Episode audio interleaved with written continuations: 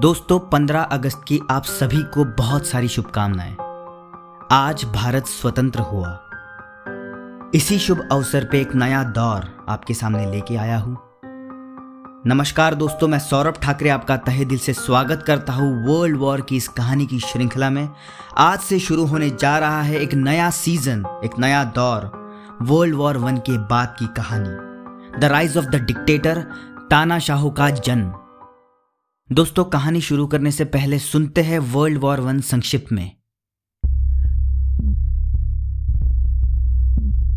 World war one the great war के नाम से जाना गया वर्ल्ड वॉर वन जिसमें 90 लाख सैनिक मारे गए और एक करोड़ तीस लाख आम लोग मरे। औद्योगिक क्रांति इंडस्ट्रियल रिवॉल्यूशन अपने उफान पे था। नई नई टेक्नोलॉजीज़ उभर रही थी। यूरोप समृद्ध था। विश्व युद्ध एक 1914 में शुरू हुआ, लेकिन उसकी कहानी उससे भी 90 साल पहले 1890 में शुरू हुई 1890 दुनिया के सबसे शानदार पल मॉडर्नाइजेशन की शुरुआत।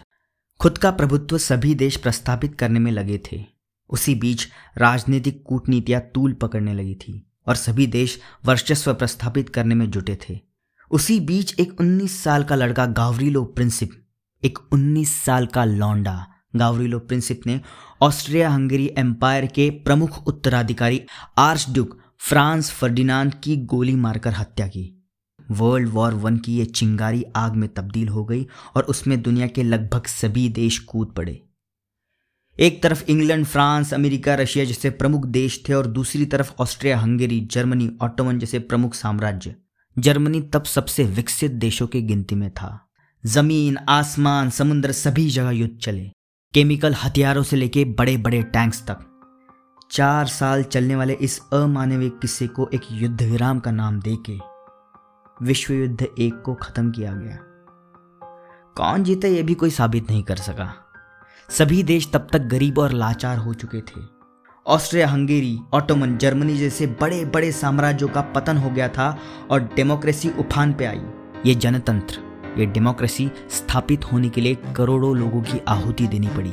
युद्ध विराम के बाद ट्रिटी ऑफ़ वर्साइल नामक शांति समझौते में सिर्फ़ जर्मनी को दोषी ठहराया गया।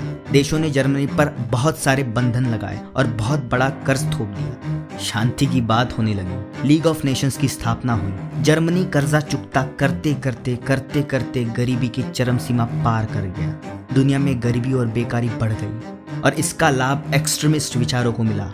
और जर्मनी, रशिया, इटली जैसे देशों में नए ऊर्जावान चेहरे उभरने लगे, जिनका अपना एक रोक ठोक विचार था, बोलने का एक अंदाज था और सबसे महत्वपूर्ण, उन्हें सबसे बड़ी ताकत मिली, वो था लोगों का विश्वास, लोगों का समर्थन और डिक्टेटर्स का जन्म हुआ।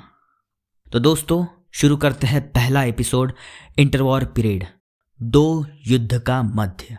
1918 को युद्ध खत्म हुआ लीग ऑफ़ नेशन शांति की बात कर रहा था, लोग युद्ध से होने वाले नुकसान की बात कर रहे थे, लेकिन दुनिया तब तक बहुत ही दोगली हो चुकी थी। बात शांति की भी हो रही थी और वर्ल्ड वॉर टू का टाइम बॉम्ब भी शुरू हो गया था। तब जर्मनी में वाइमार रिपब्लिक की सरकार बनी थी। रशिया में बोल्शिविक रिवोल्यूशन की वजह से व्लादिमिर लेनिन के पास रशिया की कमान थी। रशिया में कम्युनिज्म साम्यवाद उफान पे था और वो धीरे धीरे यूरोप में फैल रहा था। नवंबर 1921 वर्ल्ड वॉर खत्म होने के दो साल बाद अमेरिका की राजधानी वॉशिंगटन में वॉशिंगटन कॉन्फ्रेंस हुई। Britain, France, Italy, Belgium, Netherland, China, Japan, Portuguese जैसे देशों ने इस कॉन्फ्रेंस में भाग लिया। जिसका निष्कर्ष ये आया कि सभी देशों के लिए सैन्य, जहाज़ और हथियार रखने का एक रूल होगा, एक रेशो होगा, और उसी रेशो के तहत देशों के सैन्य सीमित रहेंगे। ज़्यादा सैन्य भर्ती और वेपनरीज बढ़ाना गैर कानूनी होगा। दुनिया में यूथ मैन पावर कम हो गई थी। इंग्लैंड, फ्रांस, अमेरिका फिर से युद्ध में उतरने या किसी भी युद्ध में हिस्सा लेने की स्थिति में नहीं था। जर्मनी के लोगों के मन में अपने साथ हुए अन्याय पर गुस्सा था। उसे यह भी लगता था कि ट्रिटी ऑफ़ वर्साइस में लगाए कर्ज ये जर्मनी के लीडर की वीक लीडरशिप का प्रमाण है। चीज़ें जैसे तैसे ठीक होने में थी, तभी दुनिया एक बड़े आर्थिक संकट में डूब गई।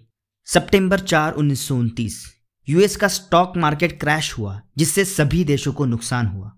द ग्रेट डिप्रेशन सन उन्नीस ये दुनिया का सबसे बड़ा आर्थिक भूचाल था। बाद में जर्मनी की हालत बद से बदतर स्थिति में चली गई। जर्मनी की करेंसी उनके नोट लोग कचरे के डिब्बे में डालने लगे। वो नोट्स के मूल्य कागज़ से भी सस्ते थे। लेकिन सिर्फ़ जर्मनी नाराज़ नहीं था। इटली भी परेशान था। वर्ल्ड वॉर वन के बाद फ्रांस, ब्रिटेन, रशिया ने इटली को प्रॉमिस किया था कि अगर इटली साथ देता है तो इटली को कुछ टेरिटरीज मिलेगी, लेकिन वो नहीं हुआ। इटालियन प्राइम मिनिस्टर विटोरियो और लैंडो पेरिस पीस कॉन्फ्रेंस से खाली हाथ आए। इटालियन लोगों का उन पर गुस्सा बहुत बढ़ गया और विटोरियो और लांडो का पब्लिक सपोर्ट कम होने लगा। इटली में कर्जा बहुत था ही, बेकारी की वजह से करप्शन और घूसखोरी भी बढ़ गई। वर्ल्ड वॉर वन के पहले से कंपेयर किया जाए तो इटली पर कर्जा छह गुना बढ़ गया था। और इसी सभी केओस में बेनिटो मुसोलिनी, इस आदमी ने फैसिस्ट पार्टी की स्थापना की, तारीख थी 9 नवंबर 1921 फैसिस्ट पार्टी में ज़्यादातर पूर्व सैनिक लोग सदस्य थे। पूर्व सैनिक जो देश के काम के लिए पॉलिटिक्स में आते हैं, उन्हें बहुत अच्छे और योग्य व्यक्तिमत्व वाली छवि से लोग देखते थे। फैसिस्ट लोगों का मानना था कि हमारा निर्धार है कि हमें इटली की ग्लोरी वापस लाना है। प्रधानमंत्री, इटली के प्रधानमंत्री पे लोगों की नाराज़गी और फैसिस्ट पार्टी का बढ़ता प्रभाव। मई 1921 में दिखा। मई 1921 में इटली के इलेक्शन में 35 फासिस्ट पार्टी के मेंबर्स चुन के आए, जिसमें मुसोलिनी भी था। इलेक्शन की सफलता से तकरीबन तीन लाख नए मेंबर्स फैसिस्ट पार्टी में जुड़ गए और फैसिस्ट पार्टी को इटली की एक बड़ी पार्टी के तौर पर देखा गया। लेकिन मुसोलिनी के सामने एक और विचार था। एक और ताकत थी जो पहाड़ बन के खड़ी थी। कम्युनिज्म, साम्यवाद। ये विचार इटली के लोगों में फैल रहा था। कौन था ये मुसोलिनी? बाद में जिसके एक इशारे पे इटली की पूरी जनता युद्ध में कूद पड़ने के लिए तैयार थी। जिसके भाषण में एक आक्रामक ऊर्जा थी। दोस्तों, आज हम फैसिज्म या डिक्टेटरशिप को नेगेटिव वे में देखते हैं। लेकिन तब मुसोलिनी का एक दौर था। और इसी बेनिटो मुसोलिनी के बारे में जानेंगे अगले एपिसोड में। धन्यवाद